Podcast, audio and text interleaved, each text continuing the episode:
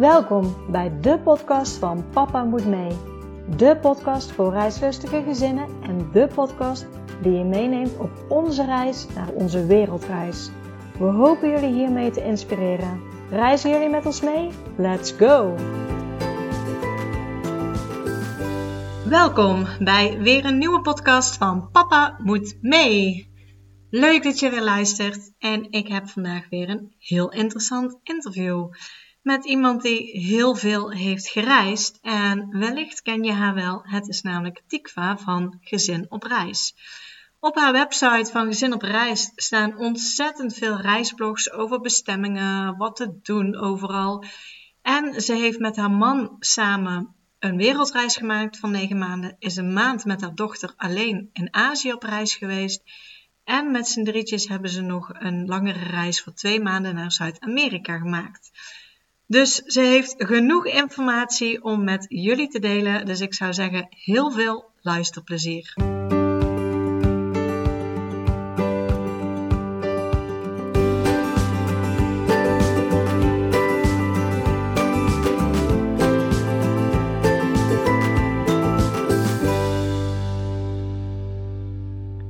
Hoi Tikva, welkom bij de podcast van Papa Moet Mee. Hi, dankjewel Annemarie. Leuk om hier te zijn. Ja, misschien uh, voor de luisteraar, zou jij jouzelf en jouw gezin eens kunnen voorstellen? Zeker. Nou, ik ben dus Tikva, dat is een beetje een ongewone naam, die hoor je niet zo vaak. En ik heb een man, Marcel, en een dochter. Uh, als je mij kent, is dat waarschijnlijk van mijn blog gezinopreis.nl. Uh, mijn dochter is inmiddels acht jaar, maar toen zij uh, een paar maanden was, toen uh, ging ik met haar op reis. En ik kwam er eigenlijk achter dat ik heel weinig informatie kon vinden die ik zelf wilde weten. Um, we gingen bijvoorbeeld naar IJsland. Ik dacht, ja, kan je dan ook naar zo'n national park met een kinderwagen? Of ben ik helemaal gek geworden? Nou, en uiteindelijk, van die vragen die ik zelf had, is mijn website begonnen. Ja, en inmiddels want... doe ik dat als fulltime baan. Ja. Ja, ja, want normaal vraag ik altijd van, goh, hebben jullie uh, veel gereisd? Nou ja, bij jullie, degene die, die jou een beetje kennen van gezin op reis, die zullen weten dat jij heel veel hebt gereisd. Yeah. um, hoe was dat, um, misschien even kort, hoe, hoe was dat uh, voordat jullie je, je dochter kregen? Daarvoor ben jij ook echt al veel op reis geweest altijd, hè? Ja, ik denk uh, als kind toen uh, gingen we helemaal niet veel op reis, maar ik hield heel erg van uh, boeken over archeologie en avonturen en Thor Heyerdahl. Weet je, dat was experimentele archeologie. En ik wilde altijd al heel graag een keer op reis. Dus um, nadat ik klaar was met mijn HBO, ben ik nog begonnen aan een universitaire opleiding. Maar dat was niet helemaal wat ik ervan verwacht had. En toen dacht ik, nu ga ik gewoon. En toen ben ik in mijn eentje twee maanden naar Peru en Bolivia geweest. Dus dat is echt al heel lang geleden. En dan zo'n eerste reis denk je echt, nou weet je, dit is uh, zo'n once in a lifetime ding. Maar ja, daar kwam ik allemaal stelletjes tegen die ook uh, op reis waren. En niet twee maanden, maar nog veel langer. Dus toen ik thuis kwam, toen uh, zei ik tegen Marcel, toen nog mijn vriend, van ja, dat moeten we ook doen. We moeten ook een wereldreis gaan maken. Hij was nog niet zo makkelijk te overtuigen. Maar we zijn toen uiteindelijk samen negen maanden ook nog op wereldreis geweest. En ja, verder echt gewoon wel heel. Ja, reizen is wel echt mijn passie, waar ik ja, mijn tijd en geld het liefste aan uitgeef. Ja, en, en toen kwam er een, een dochtertje.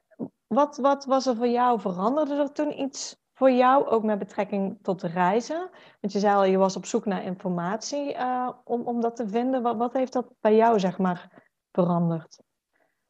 Nou ja, om te beginnen, als je, uh, toen in die tijd was er gewoon weinig informatie in het Nederlands. En uh, wat ik wel heel veel kreeg uit mijn omgeving was mensen die zeiden... ja, nu zal het wel voorbij zijn met het reizen. En als je eenmaal moeder bent, dan staan jullie alleen nog maar op de camping in Frankrijk. En ik dacht wel, ja, weet je, dit is zo'n belangrijk deel van mij. Dat wil ik niet. Maar aan de andere kant, je bent nog nooit ouder geweest. Hè? Dus je weet ook gewoon echt niet hoe het gaat zijn. Um, dus zeker uh, nadat onze dochter net geboren was, toen ze tien weken was, zijn we al naar Curaçao gegaan. Um, en, ja, en toen had ik wel meer behoefte aan informatie, gewoon echte praktische dingen. Weet je, wat voor een babyvoeding hebben ze in bepaalde landen?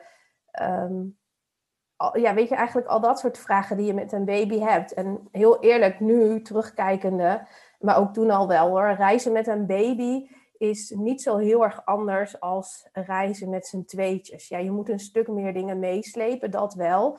maar los daarvan, ja, een baby heeft geen mening. Ik noem het voor de grap wel eens uh, pratende bagage, weet je? Je doet gewoon... ja, zolang je, weet je, zolang je geen huilbaby hebt. En er zijn natuurlijk altijd uitzonderingen, want ik weet hoe dit gaat. En dan straks krijg je allemaal mailtjes van mensen die, die het niet mee eens zijn.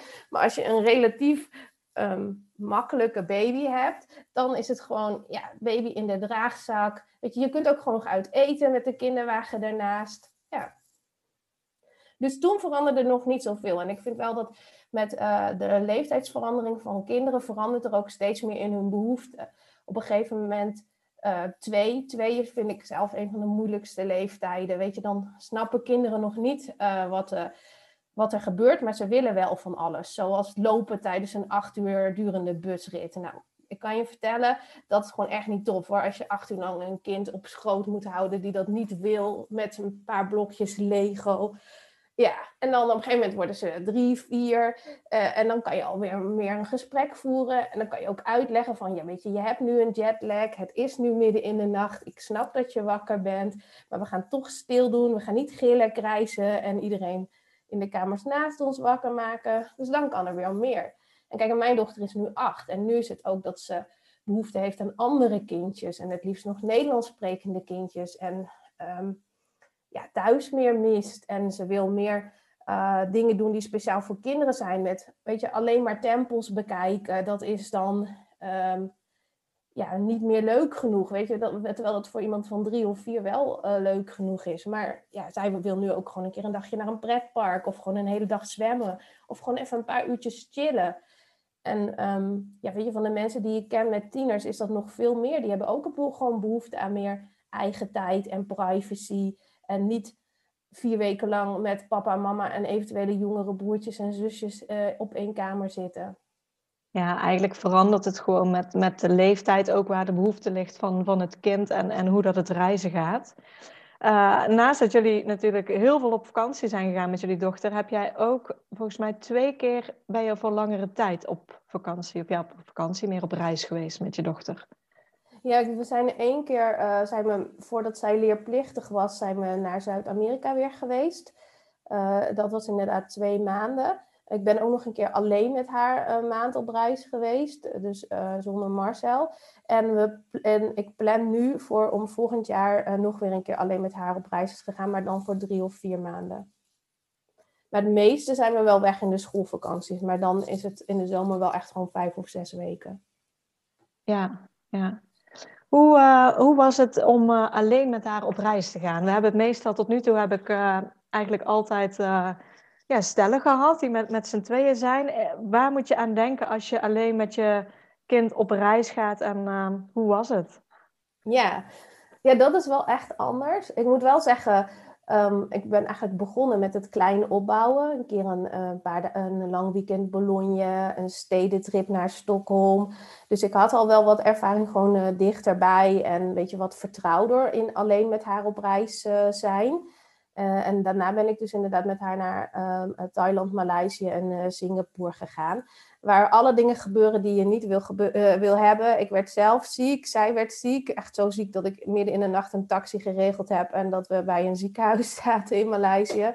En ze bleek keelontsteking te hebben. Dus gelukkig uh, was het antibiotica en was het na twee dagen wel weer over. Maar ja, dat is wel zo'n moment, wel, als mensen dan zeggen, ja, ik maak me ergens zorgen over. Ja, als je kind opeens gloeiend hete koorts heeft, gewoon uh, heel slap is, bijna niet meer aanspreekbaar. Dat is wel zo'n moment dat je denkt, waarom ben ik hier in mijn eentje? Uh, maar goed, los van die dingen, die dus echt niet leuk waren, is het wel zo dat Um, weet je, je lost het uiteindelijk ook op. Weet je, de dingen die uh, niet goed gaan, los je op. En verder was het gewoon heerlijk om zoveel tijd alleen met haar te hebben. En ik had het wel zo gepland dat we uh, meer kinderactiviteiten deden dan uh, normaal gesproken. Dus we hebben bijvoorbeeld in Maleisië ook geslapen in een pretpark. Nou, of soort ja, pretpark, waterpark combinatie was het. Nou, dat vond ze echt geweldig. En ik had één keer een Hello Kitty kamer voor haar. Nou, ze voelde zich echt een prinses.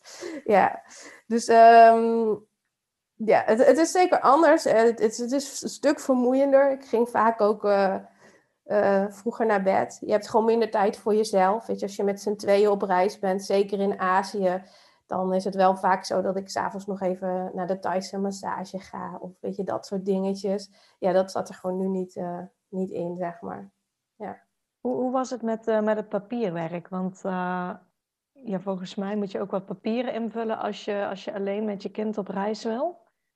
Ja, dat klopt. En ik ben uh, echt heel vaak alleen met haar op reis geweest. Dus die reis naar Maleisië was wel de verste. Uh, maar ik ben ook binnen Europa echt wel uh, vaak twee of drie weken achter elkaar alleen met haar op reis. En ik neem altijd netjes al het papierwerk mee. En er is me maar één keer naar gevraagd toen ik Albanië binnenkwam. En verder is me er nog nooit naar gevraagd. Terwijl ik denk dat we echt wel 13 of 14 landen in mijn eentje met haar bezocht heb.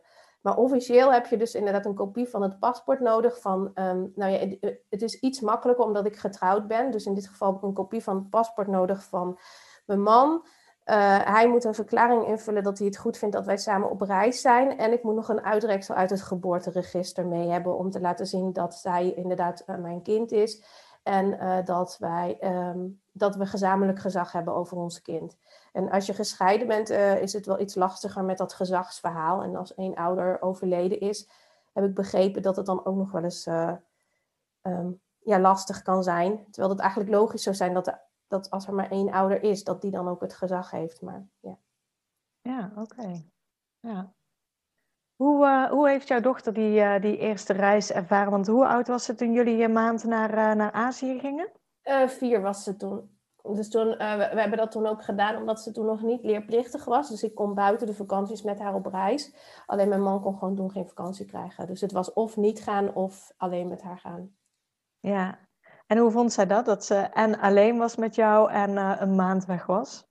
Uh, nou, ze vond het wel, um, ja, een goede vraag. Ik zit even te denken, want we hebben het er natuurlijk best wel vaak over gehad. Zeker omdat we nu volgend jaar weer een reis plannen. En dan zou het drie tot vier maanden zijn. En dan gaat Marcel ook maar een maand mee. Dus dan zou ik echt twee tot drie maanden alleen met haar zijn. Ja, ze vindt het leuker als papa mee is. Maar ze vindt het wel gewoon heel gezellig met mij. En uh, je hebt natuurlijk uh, zoveel mogelijkheden om nu te skypen of uh, te bellen en zo. Ja. Dus ehm, ja, en ze voelt zich dan ook op een of andere manier wel groot. Toen, zeker toen ze vier was, van dan help ik ook mee, weet je. Ja. Ja. ja. Het zijn vooral de weet je, stressmomentjes als je moet rennen om een bus te halen of de, moet rennen om een boot te halen. dat je wel merkt dat ze het wat minder leuk vindt. Maar ja, ze zegt ook als je het leuk hebt, dan vliegt de tijd. Weet je, de tijd gaat heel snel. Want wij zijn weg. Hè? Voor ons is alles nieuw en anders. En uh, wij maken heel veel mee. En uh, als je gewoon heel veel leuke dagen hebt, dan is het eigenlijk ook zo voorbij. Maar voor degene die thuis is, die heeft echt het gat. De, die mist echt iets. Ja, ja, dat denk ik ook wel inderdaad. Uh, en jullie zijn natuurlijk ook nog twee maanden naar Zuid-Amerika geweest. En dat hebben jullie ja. wel met z'n drieën gedaan. Ja, dat klopt. Ja, dat is ook niet de meest logische bestemming wat veel gezinnen kiezen. Maar ja, in onze, ik ben daar dus eerder geweest zelf. En in onze wereldreis zijn we niet naar Zuid-Amerika geweest, wel naar Midden-Amerika. En ik wilde heel graag nog een keer terug. Dus daarom hebben we uiteindelijk daarvoor gekozen. En ook toen was trouwens het plan eigenlijk om langer te gaan. Alleen nou, de werkgever van mijn man stond daar totaal niet achter. Dus uiteindelijk hebben we voor twee maanden gekozen. Um, ja, heel vaak hoor je in je podcast mensen die wel goede ervaringen hadden, maar we hadden dat niet. Het werd uiteindelijk toch, ook al was het maar die twee maanden, werd het toch nog wel gezien als van ja, je, hebt, je laat het bedrijf een beetje in de steek. Hij werkt hier daar ook nu niet meer hoor. Maar goed, uiteindelijk dus uh, twee maanden die we hebben opgeknipt in uh, uh, Colombia en Peru, Bolivia en een heel klein stukje van Chili. Ja, en dat was gewoon um, um, ja, super mooi, hartstikke leuk om met z'n drietjes te doen. Ja, het was een beetje, ehm, ja, hoe zeg ik dat? Het was een beetje ook een vreemde periode. Want echt een paar weken voordat we op reis gingen, was een van de hele goede vrienden van mijn man uh, plotsklaps overleden aan kanker. Echt zo'n horrorverhaal van. Ja. Uh, je gaat met buikpijn naar huis en een week later ben je dood. Um, dus het was ook wel uh, heel fijn om gewoon weg te zijn en uit in een andere omgeving. Maar ik denk dat we dat vooral hij niet altijd emotioneel um, aanwezig was in het begin van de reis. Ja, ja heftig. Ja. ja. Ja, want jouw dochter was toen ook nog niet leerplichtig, toch? Die was ook nog vier of? Ja, daarom hebben we, dat is ook de reden waarom we toen op reis zijn gegaan, omdat het gewoon een stuk makkelijker is als je nog niet met de leerplicht te maken hebt. Ja, ja, ja zeker. Hoe, hoe hebben jullie ehm, eigenlijk die reis voorbereid? Heb je dingen van tevoren geboekt of had je een route in gedachten? Hoe, ehm, hoe doen jullie dat? Ja, nou, ik had van tevoren dus inderdaad een hele route in gedachten voor drie of vier maanden. Uh, en de, maar omdat we uiteindelijk dus uh, hadden besloten om maar twee maanden te gaan, moet je daar gewoon heel erg in knippen. het voordeel was wel dat we gewoon veel meer budget hadden, omdat we wel gespaard hadden voor zo'n langere periode.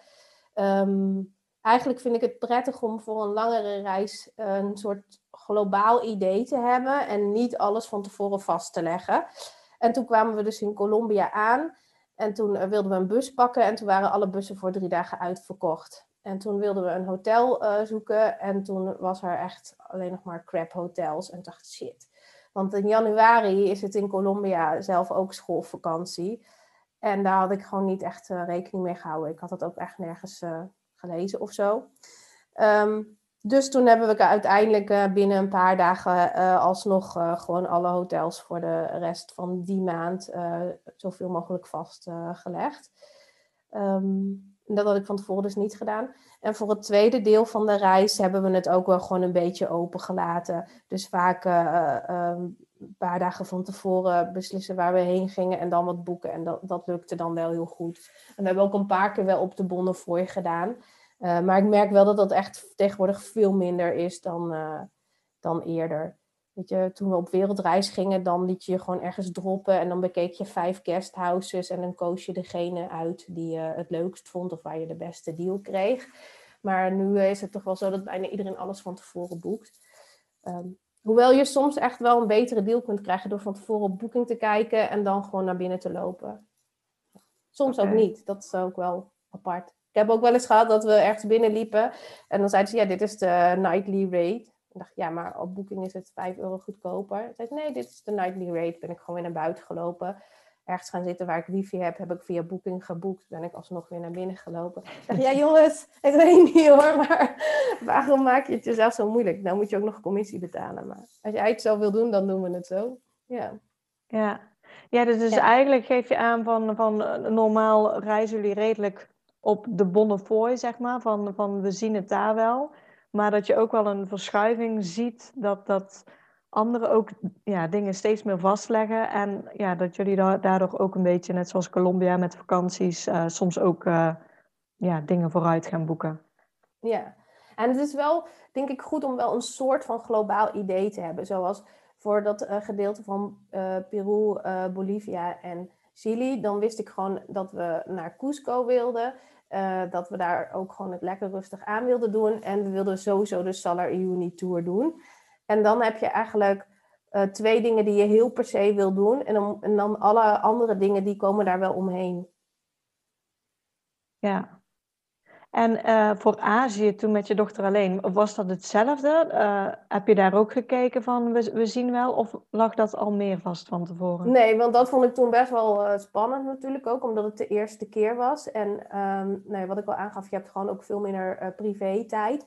Dus dan wilde ik ook niet dat ik s'avonds nog even een hotelletje moest gaan zoeken. Dus daar heb ik gewoon eigenlijk de hele route wel van tevoren uitgestippeld en ook de hotels geboekt. Hoe uh, stippel jij routes van tevoren uit? Want uh, ja, eh, wat ik zelf doe is heel veel blogs lezen, onder andere Gezin op reis. maar ik kan me voorstellen dat jij ook naar heel veel uh, nieuwe plekken gaat voor jou. wat is jouw manier om, om routes uit te stippelen? Ja. ja, dat is wel een goede vraag. En meestal begin ik dus met de paar dingen die ik echt per se wil zien of per se wil doen. en dat zijn dan toch vaak wel ja, toch wat meer de standaard hoogtepunten. Stel je gaat naar Myanmar. Nou ja, dat is nu geen goede timing. Maar goed, iedereen die daarheen gaat, die wil toch naar, naar Bagan, zeg maar. En ik hou zelf bijvoorbeeld heel veel van archeologie en dat soort dingen. Dus ik weet er ook wel veel van af. Dus stel dat ik naar Java zou gaan, dan weet ik zeker dat ik de Borobudur in mijn, uh, in een route wil opnemen. Dus zo begin ik met één dingetje. En dan kijk ik eigenlijk gewoon op de kaart. En juist wat ik leuk vind, is om die plekken te vinden die nog niet iedereen kent. Dus bijvoorbeeld met Maleisië uh, kwamen we bijvoorbeeld IPO tegen. Dat is nu wel iets bekender, maar toen helemaal niet. En dacht ik, oh, hey, en daar zit ook nog een pretpark. En daar hebben ze heel veel grotten. hey, oh, en ze hebben een trein. Nou, eens even kijken waar die trein helemaal naartoe gaat. Nou, die gaat dan daar naartoe. Dus ik doe eigenlijk heel veel met uh, Google Maps en uh, gewoon uh, plaatjes, plaatjes aantikken. En dan eens een keer kijken of ik er wat informatie over kan vinden. Um, ja, als je echt um, niet zoveel tijd eraan wil besteden, kan je ook altijd wel kijken naar van de routes van de georganiseerde reisorganisaties. Maar dan krijg je wel echt de standaard hoogtepunten. En wel, ik vind wel vaak het tempo dat zij aangeven, dat zou ik dan anderhalf keer zoveel tijd uh, voor nemen. Ja. ja. Kijk, ik vind het gewoon zelf leuk om niet alleen maar naar plekken te gaan die iedereen standaard in een route heeft zitten. Dus dan moet je toch gewoon wat meer uh, zelf gaan speuren. Ja. ja. En uh, zit daar bij die route, zeg maar, overleg jij ook nog dingen met jouw dochter? Uh, ja, nu is ze wat ouder, dus het gaat wat makkelijker, zeg maar.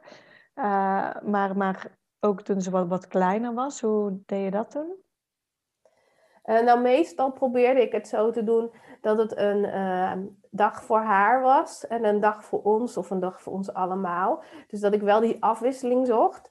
En ik vertel haar niet per se ik, vroeg haar niet per se wat ze wilde doen, maar ik liet haar wel vaak meekijken van vind je dit een leuk hotel of zo. Vooral als ik wist dat er een zwembad was.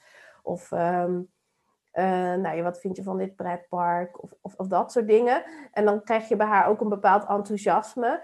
En zij is wel een kind dat het fijn vindt om te weten waar ze aan toe is. Dus dat ze gewoon weet, uh, zelfs nu op korte vakanties vraagt ze ook hoeveel nachtjes slapen we in dit hotelletje, waar, waar gaan we daarna naartoe? En hoeft ze helemaal niet precies te weten waar het is, maar bijvoorbeeld wel drie nachtjes hier, twee nachtjes daar, daarna weten we het nog niet. Of over twee dagen, dan hebben we een hele dag, dat is een kinderdag en dan gaan we gewoon lekker de hele dag aan het strand hangen en zwemmen en zo. Dus op die manier uh, neem ik haar dan uh, een beetje mee in de, in de planning. Ja, en, en, nu is het wel anders, want nu is ze wel ouder. Want ze wilde bijvoorbeeld al vanaf dat ze vijf of vier, ik weet niet meer hoe oud ze was. Maar ze wilde echt heel graag op safari, want ze had zo'n uh, programma. Oh, dan weet ik niet meer hoe het heet. Echt zo'n um, Scandinavisch kinderprogramma. En, en, die kinderen gingen dan ook op safari. Nou, een jongetje en een meisje. En ze gingen een leeuw redden en zo. Nou, ik denk dat de meeste ouders het wel weten, maar ik kan er even niet meer opkomen. Maar in ieder geval, dat keek ze echt zo graag. Dus ze vroeg echt al heel erg lang van, uh, dat ze op safari wilde. En uh, ja, dan, dan, dan ga ik wel, omdat zij dat zo graag wil, daarin verdiepen en kijken welke mogelijkheden daarin zijn. Terwijl in principe is Afrika niet uh, mijn eigen voorkeurscontinent, zeg maar. Maar toen zijn we uiteindelijk dus wel naar Tanzania gegaan, om, ja, omdat zij ook heel graag op safari wilde. Ja, hoe, hoe zit het met bagage? Wat, uh, wat neem je allemaal mee, zeg maar? Want volgens mij reis jij uh, ook heel veel met backpack. Ja. Uh, en best wel een lichte backpack, tenminste als ik op jouw site zo kijk. Hoe, um, ja, je hebt natuurlijk veel reiservaring, dus waarschijnlijk weet je ook beter wat wel in te pakken, wat niet. Maar hoe ziet normaal jouw, jouw paklijst er een beetje uit? Ja, ja, ik vind wel zeg maar 13 kilo of zo, dat is wel een beetje de max wat ik zelf wil dragen. Dus als ik uh, thuis ben en ik zie dat het echt meer dan dat is, dan ga ik wel weer kritischer doorheen van ja, wat moet echt mee. Um, nou ja, sowieso altijd een dagrugzak en daar zitten dan de camera in en de laptop en nou ja, alle belangrijke elektronica. en dan verder um, ja, wat pak ik allemaal in? Kijk, sowieso wat er echt uitmaakt is, heb je een warmweerbestemming of heb je een gemixte bestemming of heb je een koudweerbestemming. En zeker inpakken voor een gemixte bestemming is toch wel lastig. Schoenen is altijd mijn grootste issue. Uh, maar ja, meestal pak ik dus meer schoenen in en dan haal ik ze er toch weer uit omdat ik mijn tas dan te zwaar vind. Dus in de praktijk is het vaak wandelschoenen die ik aan heb, uh, sandalen en slippers in mijn tas. En dan accepteer ik maar dat ik geen uh, leuk uitziende schoentjes heb voor die paar keer dat we iets ziekers gaan doen, zeg maar. um, dus dat. En hetzelfde eigenlijk voor mijn dochter, ook wandelschoenen en sandaaltjes. Um, ja, als je, niet naar, als je echt naar een bestemming gaat waar je niet gaat wandelen, kan je natuurlijk gewoon sneakers doen of sketchers of iets in die trant. Um, ja, weet je, je kunt ook maar één paar kleren tegelijk aan. Hè? Dus het is altijd heel verleidelijk om heel veel kleren mee te nemen. Maar wat ik meestal doe, is ik, ik zorg dat ik inpak voor acht dagen. Dat betekent dat ik weet dat ik één keer in de week uh, moet uh, wassen. Um, dus hoeveel kleren heb je dan nodig? In principe zou je met twee broeken, nou ja, weet je, noem het wat ruimer. Misschien moet je vies, dus drie broeken en een rokje. Of twee korte broeken, een rokje en een lange broek. Moet je gewoon wel uit kunnen. En hetzelfde met één dikke vliestrui. Um, en van jassen. Ja, je hebt heel veel van die jassen met zo'n binnen- en uh, buitenjas. Dus dan heb je eigenlijk een zomerjas en een winterjas in één. En dan kan je de vlies er nog uitritsen. Um, ja, het is wel denk ik goed om uh, te investeren, en dat hoeft niet duur te zijn, in handige kleren. Want ik heb bijvoorbeeld echt heel veel uh, shirtjes en die zijn echt niet duur en die zijn ook niet van een speciaal outdoor merk of zo. Maar die zijn gewoon een beetje zo'n stofje dat je niet hoeft te strijken en dat ook nog eens heel klein opvouwt. Nou ja, dat is gewoon handig. En kijk, van vliestruien en zo heb ik dan wel weer um, wat duurdere merken. Maar dan heb je wel gewoon echt een microvlies die gewoon echt super warm is. En dat is echt heel erg fijn. Ja.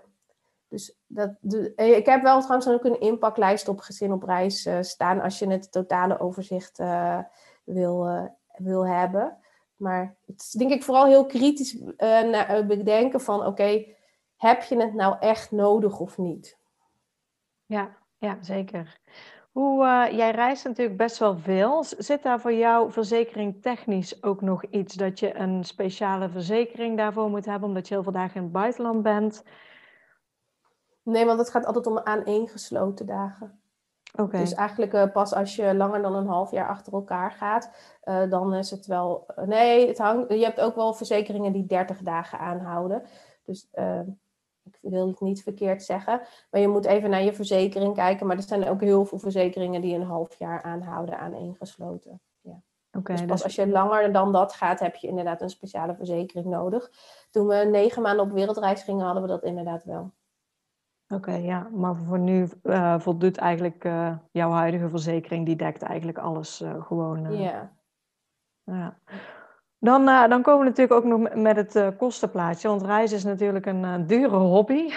Ja. je gaf net al aan, ehm, ja, we hadden gespaard. Hoe, hoe ziet het bij jullie eruit? Sparen jullie meestal voor reizen? Of doe je andere dingen om het te bekostigen? Ja, ik ben een grote Excel-fan. dus ik uh, uh, maak altijd wel een soort globaal uh, budgetidee. Waarbij ik werk met een budget voor de vliegtickets. En een budget voor dingen die je vooraf nodig hebt. En een dagbudget. En daarnaast een leuke dingen budget. Dus bijvoorbeeld activiteiten als duiken of paracelen. Of um, nou ja, als je naar Peru gaat, Machu Picchu is gewoon echt heel duur. Echt nou, 200, 300 euro per persoon ben je daar wel voor kwijt. Die kan je niet van je dagbudget doen. Uh, dus dat, uh, daar heb ik dan een apart uh, budget voor. Um, ja, en in principe sparen we gewoon voor de reizen. En dat is sowieso wat we voor die reis van twee maanden hebben gedaan. maar daar waren we, um, ja, wat ik al aangaf, al veel eerder voor begonnen met sparen en ook voor een langere periode. En die negen maanden reis hebben we ook gewoon helemaal gespaard. En die twee maanden die zelf op reis was ook. Nou is het wel zo dat ik natuurlijk een reisblog heb. En uh, daar verdien ik ook uh, uh, mijn fulltime salaris mee. Ja. dus in die zin kan je... Um, ja. Kijk, datgene wat heel veel mensen altijd graag willen, zeg maar zo'n passief inkomen, dat heb ik natuurlijk. Um, maar als mijn man uh, meegaat, dan neemt hij wel gewoon uh, onbetaald verlof of uh, is hij vrij. En het, het, lastige daarvan vind ik wel, weet je, als je niet je huis en zo opzegt, dan lopen natuurlijk in Nederland je kosten ook gewoon door. Hè? Dus ja. je kunt wel zeggen, ik ga alleen maar reizen van het inkomen dat ik elke maand binnenkrijg. Um, maar ja, dat moet dan ook maar net kunnen. En wil je ook uh, op reis uh, stress hebben over geld en wil je ook zoveel uren werken. En dat is wel gewoon een afweging die je zelf moet maken. En we hadden het er voor de podcast toevallig al even over. En ik merk gewoon dat dat heel erg nu de trend is. Van weet je, we worden allemaal digital nomad en we gaan op reis. En dan gaan we tijdens dat we op reis zijn, uh, gaan we eigenlijk het budget verdienen dat we nodig hebben voor die reis. En ik ben iemand die dus wel uh, gewoon een bedrijf heeft en dat loopt ook gewoon door. En ik kan in principe drie maanden niks doen en dan krijg ik gewoon nog steeds geld. Alleen ik weet ook, uh, dat de combinatie van werken en reizen vind ik persoonlijk gewoon niet zo ideaal. Weet je, ook met die twee maanden of toen ik alleen met mijn dochter op reis was, of nu in de zomervakantie als ik zes weken weg ben, dan vaak moet ik toch minimaal één tot twee uur per dag altijd al wel werken. En dat is gewoon, weet je, om de dingen de draaiende te houden en om de mailtjes te beantwoorden. En om de echt dringende zaken uh, die niet kunnen wachten uh, te laten doorlopen. En als je zes weken weggaat, dan is het ook heel lastig om daarna iets te gaan schrijven over wat er in de eerste weken is gebeurd. Dus vaak gebruik ik die 1, 2 uur dan ook nog om wat aantekeningen te maken en even wat steekwoorden voor mezelf op papier te zetten die me in de toekomst gaan helpen. Um, maar als je echt gewoon 4, 5, 6 uur per dag uh, moet werken, dan um, ben je eigenlijk niet meer op reis. Weet je, het kan wel allemaal s'avonds, maar het geeft ook zoveel druk. Ik heb gewoon dan het idee dat ik gewoon niet meer 100% kan genieten. Want dat ik in mijn hoofd uh, eigenlijk altijd toch ook bezig ben met de dingen die nog moeten gebeuren en de werkdingen. Ja. Dus, maar ik zou altijd uh, voor kiezen om als je in Nederland gewoon een goede baan hebt met een prima salaris, om daar gewoon van te sparen. Zeker als je nog een heel uh, bedrijf moet gaan opzetten ik zie ook wel, um, ik heb ook wel zoveel vrienden die dat doen. En heel veel daarvan zijn ook gewoon single en uh, hebben geen gezin. Maar ook daar zie ik dat ze heel vaak toch op een gegeven moment kiezen voor een bepaalde homebasis. Uh, en vanuit daar gaan reizen. Dus eigenlijk ben je dan dus niet meer op reis, maar je woont gewoon tijdelijk in uh, Bulgarije of, of Bali of Chiang Mai. En je maakt vanuit daar uitstapjes. Dus eigenlijk heb je je leven gewoon deels verplaatst. Ja, Beantwoord ja, een beetje de vraag? ja. Ja, ja, ja, zeker. En ik denk, uh, ik heb laatst een uh, podcast opgenomen met Don Noortje, ook Digital Nomad. En wat zij zei, dus misschien een hele mooie aanvulling ook, is bedenk goed waarom je iets wil. Zij gaf ook aan, voor hun was het het belangrijkste om heel veel samen te zijn. Um, en, en dat was hun why. Dus ze zegt ook heel veel mensen vertrekken naar het buitenland om daar te gaan wonen op een Bali, maar hebben dan precies hetzelfde leven als dat ze in Nederland hadden. En dan is de vraag van, van wat is dan je why om op een tropisch eiland te wonen? Of zat er nog een diepere laag achter, wat je misschien, ja, als je echt samen wil zijn, dan zul je ook andere keuzes moeten maken op dat moment. Ja, en dat is denk ik ook, het is ook heel belangrijk dat je daar samen in staat, uh, hoe je daar samen in staat en dat je ook uh, die keuzes um, allebei maakt. Hè? En dat niet één van de twee uh, wat te doen heeft en dat de andere er een beetje bij hangt. Maar ik moet ook wel zeggen, um, je ziet ook dat heel veel van de bekende digital nomad families van vijf tot tien jaar geleden, zoals een Almost Fearless, uh, Travel with Bender, weet je, die zijn allemaal nu gescheiden, zijn, zijn allemaal niet heel leuk uh, geëindigd. Hè? En, en, ik probeer dan, natuurlijk, iedereen is een eigen persoon, maar als ik uh, dan weet waarom dat bij hun misgaat, dan is het toch echt de druk van het fulltime reizen in combinatie met het werken, met je gezin. En hoeveel quality tijd heb je dan ook nog in je relatie? En ik denk wel, als ik op reis ga, dan ben ik op reis. Dan wil ik dingen zien. Dan wil ik de luxe hebben om naar het strand te gaan. Dan wil ik een tempel beklimmen. Dan wil ik lekker eten bij een straattentje. Dan wil ik niet in mijn hotelkamer zitten omdat ik nog deadlines heb die ik nog moet afmaken. Want dat neemt tijd weg van mijn tijd die ik daar ter plekke heb. Ja, jij gaf aan van ja, je hebt een Excel en je zet daar heel veel uh, in, zeg maar, qua budget. Uh, hoe, hoe kom jij uit, zeg maar? Kom jij meestal goed uit in, in je budget? Heb je het redelijk goed ingeschat? Um, ja, meestal kom ik wel, ik, ik, kom meestal wel goed uit. Uh, alleen soms dan denk ik ook wel, ja, ik heb gewoon, het is wel prima zo. we laten het budget eventjes los en ehm, we gaan toch wat gekke dingen doen. Um, dus ja, te denken. Um, ja, zoals bijvoorbeeld, uh, dat is altijd wel een soort afweging die ik voor mezelf ook heb. Want ergens in mijn hoofd ben ik echt nog steeds gewoon een soort backpacker. En als het op een bepaalde manier goedkoper kan, waarom zou je dan de duurdere methode pakken? Bijvoorbeeld, ik zal een voorbeeld geven. Ik was dus pas met mijn dochter in Budapest. Maar ons vliegtuig had echt ontzettend veel vertraging. En we kwamen echt laat aan en ze was echt heel erg moe.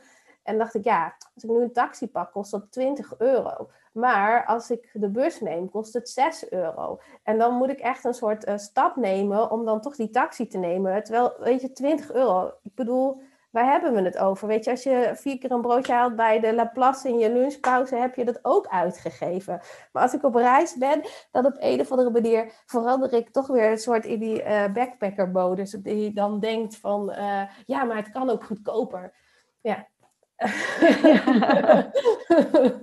dus uh, nee, maar over het algemeen kan ik wel gewoon ook heel erg genieten van een, uh, een goed hotel en, uh, en leuke dingen doen en zo. Maar ja, ik denk dat het budget komt meestal wel redelijk goed uit en af en toe dan gaan we er een keer overheen. Maar dat zit dan meer in de extra dingen die we doen, hè, ja. dan dat het zit in het dagbudget.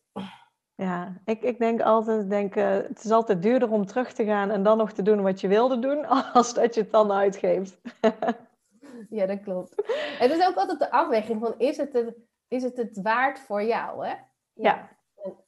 Als je minder te besteden hebt, dan maak je die afweging ook anders dan als je thuis nog een volle bankrekening en een spaarpot hebt. Ja, ja zeker. Uh, mag ik vragen wat, wat, het, wat jullie kwijt waren voor twee maanden Zuid-Amerika? Ja, tuurlijk. Um, ik had toevallig het uh, um, al even opgezocht. En dat is dan wel een mooi voorbeeld van wat ik net zei. Want in Colombia hadden we ons heel netjes aan ons budget gehouden. En we hadden uh, een dagbudget van, we hadden ongeveer 100 euro gecalculeerd. En we hadden ook voor 28 dagen 3000 euro uitgegeven. Dus dan zit je echt gewoon heel, heel, netjes. Ja. En vliegtickets waren ongeveer 2500 euro. Um, even kijken, en dan uh, uh, Peru was iets duurder. Uh, Bolivia, daar zijn we dus echt helemaal buiten ons budget gegaan. Want heel veel mensen denken dat Bolivia heel goedkoop is. En dat is het ook. En dat dacht ik ook. Maar er waren daar echt zulke vette dingen te doen allemaal. Dat we toen dachten van... oh, nou ja, dan gaan we er wel gewoon voor. Um, dus dat... Dus ah ja, ik zit even te denken wat het dan in totaal is. Uh, ja, ongeveer 2000 euro voor de ticket, 3000 euro voor Colombia. Uh, ja, ik denk, we kwamen in ieder geval onder de 10.000 euro uit. Maar uh, het zou denk ik ongeveer 8,5 geweest zijn. alles bij elkaar. Ja, ja vind ik nog, nog wel redelijk meevallen. Ja. Ja. Ja, ik zat te kijken, Bolivia hadden we inderdaad ook 100 euro gebudgeteerd, maar uiteindelijk gaven we voor 150 euro gemiddeld uit. En dat zat inderdaad ook echt in de, in de, in de toertjes. Weet je, de most dangerous road in the world. We hadden de Salar Uni Tour gedaan en uiteindelijk, uh, omdat toch eigenlijk bijna niemand dat met een kind doet, toch gekozen voor de meest dure tour, waar ze zuurstof in de auto hadden en een satelliettelefoon. Uh, nou ja, toch een beetje die zekerheid. Um, dus, dus daar zat het wel inderdaad uh, voor een stuk in. Ja. Ja. Hoe, uh, ja, je hebt heel veel van de wereld gezien, zeg maar. Wat, wat heeft nou, dat is natuurlijk heel persoonlijk, maar wat is nou jouw persoonlijke voorkeur dat je zegt van uh, misschien met een kind en verschillende leeftijden, wat zou jij aanraden? Mm, ja, met hele jonge kinderen uh, zou ik, uh, dus een baby, zou ik vooral echt gewoon kijken naar wat je persoonlijke interesses zijn. Want met een baby kan gewoon heel erg veel. Uh, waarbij ik wel landen met malaria-risico persoonlijk niet zou doen. En nou ja, als je nog een zwangerschapswens hebt, moet je natuurlijk ook even rekening houden met Zika. maar in ieder geval met een baby zou ik vooral kijken naar wat wil ik zelf. Uh, met een uh, dreumes, dus een, iemand die al wel kan lopen, uh, maar, en ook van alles wil, maar nog niet heel veel begrijpt, is het wel wat lastiger. Ik zou dan persoonlijk meer kijken naar landen waar je met de auto kan reizen of met de trein. Maar dat is omdat onze dochter het in de auto heel goed doet. Er zijn ook kinderen die de auto verschrikkelijk vinden, dus kijk dan vooral naar de trein of een bestemming waar je meer vanuit één plek uitstapjes kunt doen. Dus bijvoorbeeld een Bali, Vietnam. Uh, we hebben zelf bijvoorbeeld Panama met de auto gedaan. We hebben daarvoor uh, Cambodja met de bus met haar gedaan. Dat was dus geen succes. Uh, maar Panama met de auto daarna was echt goed te doen. Costa Rica. Um, eigenlijk al dat soort landen. Maleisië heeft ook wel redelijk goede treinverbindingen. Dus of de wat kleinere landen waar je veel met de trein kan doen, of autolanden. Dan eigenlijk vanaf een jaar of drie, vier, dan kan er eigenlijk wel weer heel veel meer, om eerlijk te zijn. En dan, dan heb ik er zelf ook wat minder moeite mee om uh, je kind wel uh, eventueel malaria-medicatie te laten slikken. En als ze dan nog weer wat ouder zijn, dan zou ik ook vooral kijken naar, weet je, wat zijn de interesses van je kind en kan je daar wat mee doen? Um, bijvoorbeeld ehm, e-, Egypte vond onze dochter ook echt geweldig. Weet je, de piramides zien, dat vond ze echt zo gaaf. En daar heeft ze het gewoon nog best wel vaak over. Als je vraagt waar wil je heen? Ja, Egypte. En, ehm, maar ik kan niet goed uitleggen waarom, waarom zij dat zo interessant vindt. Is niet dat alle kinderen Egypte super interessant gaan vinden. En hetzelfde als dat niet alle kinderen op safari willen. En zij houdt ook best wel van wandelen. En we kunnen met haar best wel lange wandelingen en trekkings doen. En dat kunnen sommige gezinnen ook niet. Dus dat is wel iets om naar te kijken. Ja. Ja, je gaf aan dat je, um, weet ik niet of je zei dit jaar of volgend jaar weer volgend eh, jaar. volgend jaar. Ja, ik hoop dat volgend jaar er minder uh, corona gedoe is. Dus uh, nee, de planning is volgend jaar en dan zit ze ook eind groep 6. Dus dat lijkt me een goede periode. Ja, ja dan wil je voor drie, vier maanden. nou ja, ja dat, dat is, dan komen we natuurlijk in het, in het punt dat officieel is dat natuurlijk lastig met de, met de leerplicht. Hoe ga jij dat oplossen? Ja, dat is een goede vraag. En het, wat het nog lastiger maakt is omdat ik dus uh, alleen met haar ga. En uh, omdat ik ook een eigen bedrijf heb. Dus um, ik heb het nog niet zeker besloten. Maar eigenlijk neig ik erna om me niet uit te schrijven. En te gaan kijken wat er gaat gebeuren als je het laat voorkomen.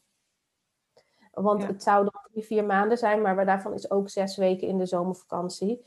Uh, dus je hebt het over zes weken tot um, tien weken uh, buiten de schoolvakanties. Um, maar goed, het kan nog zijn dat ik alsnog anders besluit hoor. Alleen, um, ja, weet je, het uitschrijven is op zich niet heel veel gedoe. Maar als je één ouder niet uitschrijft, kan het nog steeds zijn dat die erop aangesproken wordt. En als je een eigen bedrijf hebt, moet je wel veel meer regelen. Omdat als je niks doet, de Kamer van Koophandel je ook opeens gaat uh, uitschrijven. En met de Belastingdienst uh, veel gedoe. Um, en dan denk ik, ja, ik kan ook de boete incalculeren bij het uh, reisbudget. maar goed, kan natuurlijk ook tegenvallen. Hè? Het kan zijn dat je een boete krijgt van uh, eh, 500 eh, euro. En dan denk ik, ja, dan is het me al gedoe en stress. En eigenlijk doe je ook een kunstgreep om de wet te ontlopen. En ik snap dat we dat allemaal doen. Maar als we dat allemaal blijven doen, dan is er misschien ook minder incentive om toch eens een keer te gaan kijken naar uh, deze super verouderde wet. Maar goed, het kan ook super tegenvallen. Hè? Volgens mij is het maximum 3700 euro. Ja, dan ben ik niet blij. Nee, ja. ja. Uh, jij hebt een uh, boek uitgebracht. Uh, luisteraar ja, kan het niet zien, maar ik heb het hier bij me liggen. Een heel mooi boek. Het heet Handboek Verre Reizen met, met Kinderen. Ja. Um, nou, er is ontzettend veel informatie in te vinden. Los van dat jij bestemmingen zeg maar uitlicht. Uh, ook buiten daar uh, inderdaad paklijsten. Uh, welke bestemmingen goed zijn per leeftijd. nou ja, noem ja, daar kan je goed reizen met de auto, de bus of de camper. inderdaad, weet je welke bestemmingen waar je misschien niet aan hebt gedacht zijn goed voor de meivakantie, voor de zomervakantie, klimaattechnisch. Weet je, welke bijzondere feestdagen moet je rekening mee houden? Uh, zoals uh, wij, uh, zoals, nou ja, weet je, Ramadan, daar denkt iedereen wel aan, maar Chinese New Year, Semana Santa. Dus inderdaad, het is echt een praktisch boek. En ja, ik heb het geschreven omdat altijd natuurlijk, er staat heel veel informatie op mijn, op mijn website, maar nu heb je het gewoon allemaal bij elkaar en gewoon gebundeld. En het is gewoon het boek dat ik zelf had willen hebben voordat ik begon met verre reizen. Ja, echt, ja, ik ben er echt heel trots op. Sorry. Ja, ja, en het geeft ook tips voor alleen op reis en welke toestemmingsformulieren je nodig hebt. En het is dus eigenlijk opgebouwd in een heel uh, algemeen gedeelte met ja, tips um, voor iedereen, ongeacht um, of je nou een week een verre reis doet of een wereldreis. En ongeacht welke leeftijd je kind heeft. En daarnaast heb ik nog meer dan 30 bestemmingen dus ook uh, uitgewerkt. En dat is meer het inspiratiegedeelte, weet je als je nu niet zo goed kan kiezen van waar wil ik heen, dan kan je gewoon daar lekker door bladeren en dan krijg je gewoon een beetje een idee van, oké, wat is Vietnam en wat maakt Vietnam leuk met kinderen? En dan kan je door dat te lezen, denk ik wel inschatten van, oké, dit vindt mijn gezin wel leuk of nou, misschien is dit niet de beste bestemming voor mijn gezin. Laat ik eens even verder kijken. En voor dat gedeelte, die uh, eh, 30 plus landen, heb ik ook wel uh, hulp gehad van uh, wat andere mensen hoor. Bijvoorbeeld uh, Cuba is geschreven door iemand die met een gezin al vaker in Cuba is geweest. Uh, hetzelfde voor bijvoorbeeld Australië. Ja. ja. Waar, waar kunnen mensen jou, jouw boek vinden? Want ik heb hem zelf ook. Ik vind hem echt heel mooi, zeg maar. Ook, ja, ook mooie foto's natuurlijk, maar ook heel veel informatie staat erin. En bestemmingen, maar ook alle informatie er rondomheen, wat je gewoon graag wil, wil weten. Dus waar kunnen mensen jouw boek vinden? Nou, sowieso kan je hem kopen op gezinopreizen.nl en dan slash shop. En hij is ook te koop gewoon via bol.com. En nou ja, als de boekhandels straks weer open zijn, dan zal die ook wel in een aantal boekhandels uh, te krijgen zijn. Ja, ja. Um, ja misschien over naar een minder leuk onderwerp, maar, maar hoe is het nou als reisblogger in, in deze tijd? Zeg maar? Het is voor ons allemaal lastig om te reizen. Um, hoe, ja, hoe is het nou ja, Als je puur het zakelijk het bekijkt, uh, ik denk dat we allemaal dachten, wat gebeurt hier nou? Hè? Uh, we hadden die persconferentie waar nog uh, voor de, per ongeluk een handje werd gegeven. Nou, zo had ik nog een event van het Oostenrijks Verkeersbureau... waar we allemaal elkaar lachen, lachend een elleboogje gaven. En toen een week later ging echt alles dicht. En um, ja, mijn bezoekers zakten gewoon weg. Weet je, ik had 80% minder bezoekers. Ik had, wat nu was het, in april die eerste april had ik opeens nog 400 euro omzet. Dat ik echt dacht, oh mijn god, weet je, um, ja, daar kan je gewoon niet van leven. Weet je, de kosten van het runnen van een website zijn al een stuk hoger dan uh, eh, 400 euro. Dus het was wel um, ja, heel stressvol. En um, wat ik wel lastig vind, is dat ook de Nederlandse overheid constant zei: ja, we gaan iedereen helpen en zo. Maar uiteindelijk is het voor ZZP'ers zoals ik gewoon zo geweest dat je drie maanden lang uh, eh, 1500 euro kreeg. En daarna kreeg je gewoon niks meer als je een partner had met een uh, gewoon salaris of als je spaargeld had. Dus je moest of iets anders gaan doen. Hè? Daarom zijn ook veel ZZP'ers bij de GGD gaan werken. Of je moest gewoon iets anders uh, verzinnen. Dus dat gaf wel veel um, stress bovenop weet je, de stress die je toch al had als ouder, hè, die iedereen had. Van opeens heb je een kind thuis zitten, je weet zelf niet wat er gebeurt. Niemand van ons heeft dit ooit meegemaakt. Weet je, misschien ken je mensen die ziek waren, of, of in je omgeving, of je ouders waar je je zorgen over maakt. Ik vond het wel heel lastig. Ik moet zeggen dat ik ook niet zo gezellig was toen. Eh, maar um, ik was ook niet zo gezellig tegen mijn dochter. Uh, en uh, ik merkte gewoon uh, dat we dan toch maar even gewoon naar buiten gingen en even gingen wandelen. En de speeltuin bij ons om de hoek was ook dicht. Nou, dan gingen we maar naar het bos. En in het bos waren wel speeltuinen. En dat wist ik ook wel, want dan gingen we daarvoor ook wel vaker naartoe. Alleen ik had er nooit over gedacht om daar dan iets over te delen. Want ja, weet je, ik ben een reisblogger, niet de speeltuin in, de, in het bosblogger. maar op een gegeven moment ging ik dat wel doen. En er kwamen echt zoveel leuke reacties op.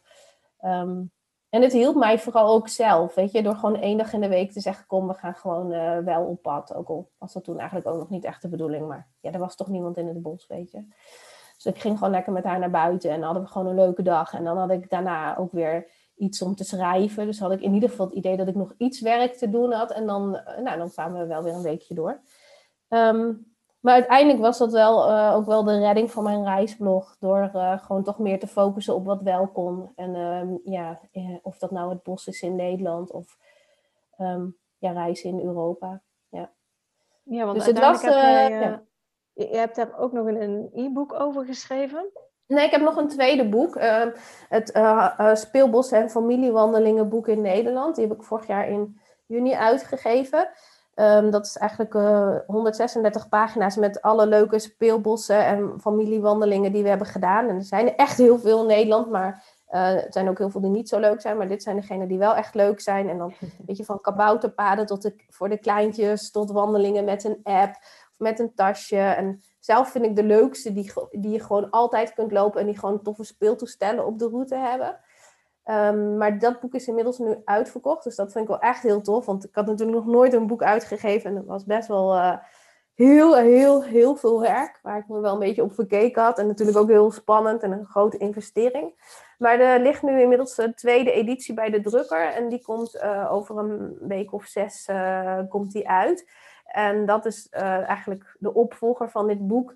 Um, met uh, in plaats van 136 pagina's nu 200 pagina's. Dus er zitten meer wandelingen in. Het zijn geen andere wandelingen, het zijn dezelfde wandelingen plus een aantal extra. En dan uh, per provincie ook een handige kaart, want dat is wat uh, mensen toch ook wel vroegen van... ehm, ja, als ik dit boek koop en ik ga een weekendje naar Limburg, dan moet ik nog, dan staan er wel heel veel leuke routes in, maar ik weet dan niet precies waar ze zijn. Dan moet ik dat even op basis van het adres opzoeken. Dus daar zit nu ook een kaart bij. Ja, dus dat is wel ehm, iets dat dan toch gebeurd is door corona, dat ik mezelf uh, opnieuw heb moeten uitvinden als uh, reisblogger. Ja, ja en dus uh... uitgever en als um, ja, van alles en nog wat. Ja, en het was zo dat Gezin op Reis was natuurlijk nooit uh, een reisblog voor alleen verre reizen. Hè. We hebben ook heel veel stedentrips gedaan en heel veel in Europa bekeken. En ik vind Europa ook echt prachtig. Alleen ik had nooit zo de behoefte om heel erg te schrijven over uitjes en uh, kleine dingetjes.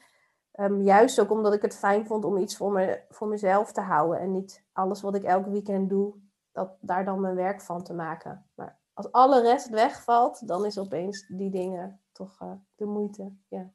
Ja, dus zowel heel veel informatie ook over Nederland als verre reizen, als Europa. Alles, uh, alles is te vinden op jouw site of in de boeken. Hoe, uh, hoe zie jij zeg maar de, de, de, de komende vakanties? Ehm, ja, plan je al iets, plan je niks? Is natuurlijk lastig in oh, deze joh, tijd. Dit is echt zo'n lastige vraag. Want kijk, ik heb het uh, handboek verre reizen met kinderen was ik al een tijd mee bezig. En dat heb ik heel lang geparkeerd. En toen in september heb ik hem doorgepakt. Omdat ik toen optimistisch was. En uh, dacht van nou, weet je, we zijn er doorheen. We hebben allemaal die vaccins. Of nou ja, iedereen die het wil heeft die vaccins gehad. En uh, kom maar op. En nu heb ik dus een boek uitgebracht op het moment dat we weer in lockdown gingen. En uh, dat alle boekhandels weggingen. Dus uh, echt super slechte timing. Dus ik ben blijkbaar niet zo goed in het inschatten.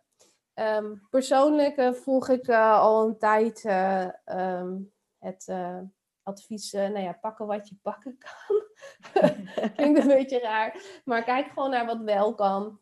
En, um, en dan kan echt heel veel hoor. Want wij zijn bijvoorbeeld in de herfstvakantie naar Georgië geweest. We zijn nu in de kerstvakantie wezen skiën in Zweden. En ik ben met mijn dochter naar Budapest gegaan. En dat was ook echt een last minute beslissing. Ik heb gewoon gekeken naar waar zijn dingen wel open. Waar hoef ik niet nog weer allemaal dure testen te doen. Uh, voor mezelf of voor haar. En is het gewoon voldoende dat ik gevaccineerd ben en dat zij een kind onder de 12 is. En waar kan ik dan nog een beetje betaalbaar heen? Nou, en wat vind ik dan leuk? Weet je, op die manier heb ik het gewoon besloten. En uh, nou ja, vorig jaar ook in de meivakantie, toen bijna iedereen thuis bleef, toen hebben we gewoon gekeken van oké, waar kunnen we naartoe met de auto? Wat voelt veilig? En toen zijn we naar Kroatië gereden en toen hebben we twee heerlijke weken gehad. Het was super rustig, je kon prima afstand houden. Dus ik probeer niet meer helemaal te volgen wat de media zegt of uh, hoe onze overheid ons bang probeert te maken, maar gewoon een um, ja, eigen afweging uh, maken. En tot nu toe heb ik nog geen corona gehad. Dus veel reizen. Zorg niet voor dat je corona krijgt. dus uh, ja, het gaat meer om wat je dan ook doet ter plekke. Hè? En of je daar dan een beetje verstandig uh, leeft. Ja. ja. Maar op jouw vraag voor de toekomst. Nee, ik heb nog niet iets geboekt voor de zomervakantie. We hebben ik, ik denk aan uh, twee regio's, maar na het ene zijn de vliegtickets nu heel erg duur, dus er is geen baat bij om het nu te boeken. En het andere is gewoon nog niet open, dus dat is gewoon nog afwachten. Ja. En de meivakantie uh, weet ik ook nog niet. Ik denk, uh, vaak doen we in de meivakantie een soort, een soort rondreis door Europa. En voor corona had ik ook gepland om gewoon veel meer met de trein te gaan doen. Dat is natuurlijk ook wel veel beter voor het milieu dan dan vliegen. Alleen ik vind het wel jammer dat juist doordat uh, de regels van alle landen zo uh, verschillend zijn, dat het gewoon veel moeilijker is geworden om uh, meerdere landen binnen één reis te bezoeken. En ja, dus ook zo'n zo'n treinreis is al, gewoon ook al een stuk lastiger geworden. Ja, ja. Dan, ja, dus ik kan je niet vertellen van boek dit of boek dat. Ik denk wel, ik zet even denken. Als je nu een bestemming hebt waar je heel graag naartoe wil en je komt tickets tegen met goede annuleringsvoorwaarden die relatief goedkoop gaan zijn, dan zou ik ze wel boeken. Want ik heb ook wel vrienden die wilden heel graag naar Zuid-Afrika.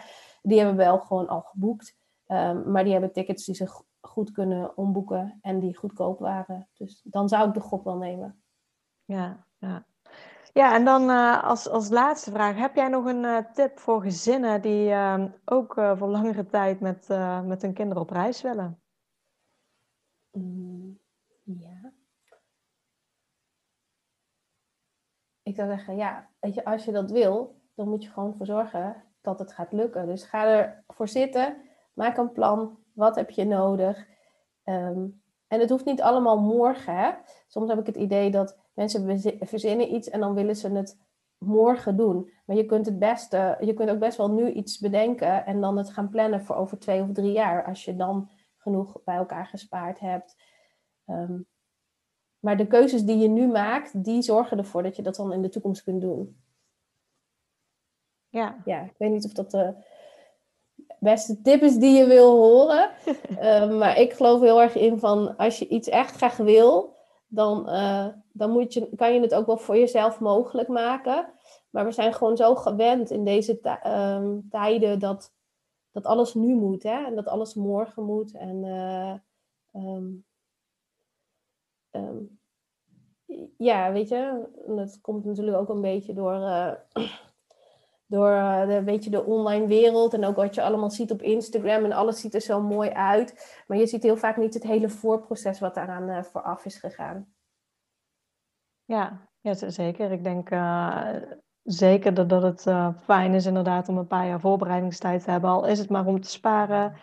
Nou ja, nu helemaal met corona is het misschien toch hè, dat, dat je misschien even wil wachten dat er meer mogelijk is. Dus dan ja, heb je die tijd al. Uh, ja, waar kunnen mensen jou allemaal vinden? Er, is al een beetje al, al her en der verteld, maar misschien goed om het nog samen te vatten. Waar kunnen ze jou allemaal vinden en uh, al jouw blogs en tips die jij sowieso al hebt gedeeld? Ja, nou het belangrijkste is dus gewoon mijn website, gezinopreis.nl. Uh, Facebook, ook Gezin op Reis.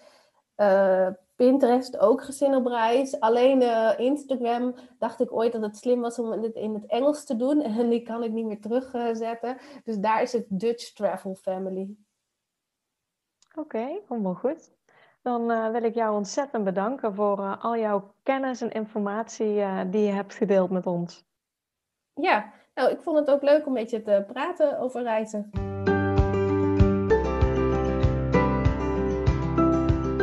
Super bedankt voor het luisteren naar deze podcast. Ik zou het heel leuk vinden als je ons volgt op Instagram. Papa moet mee.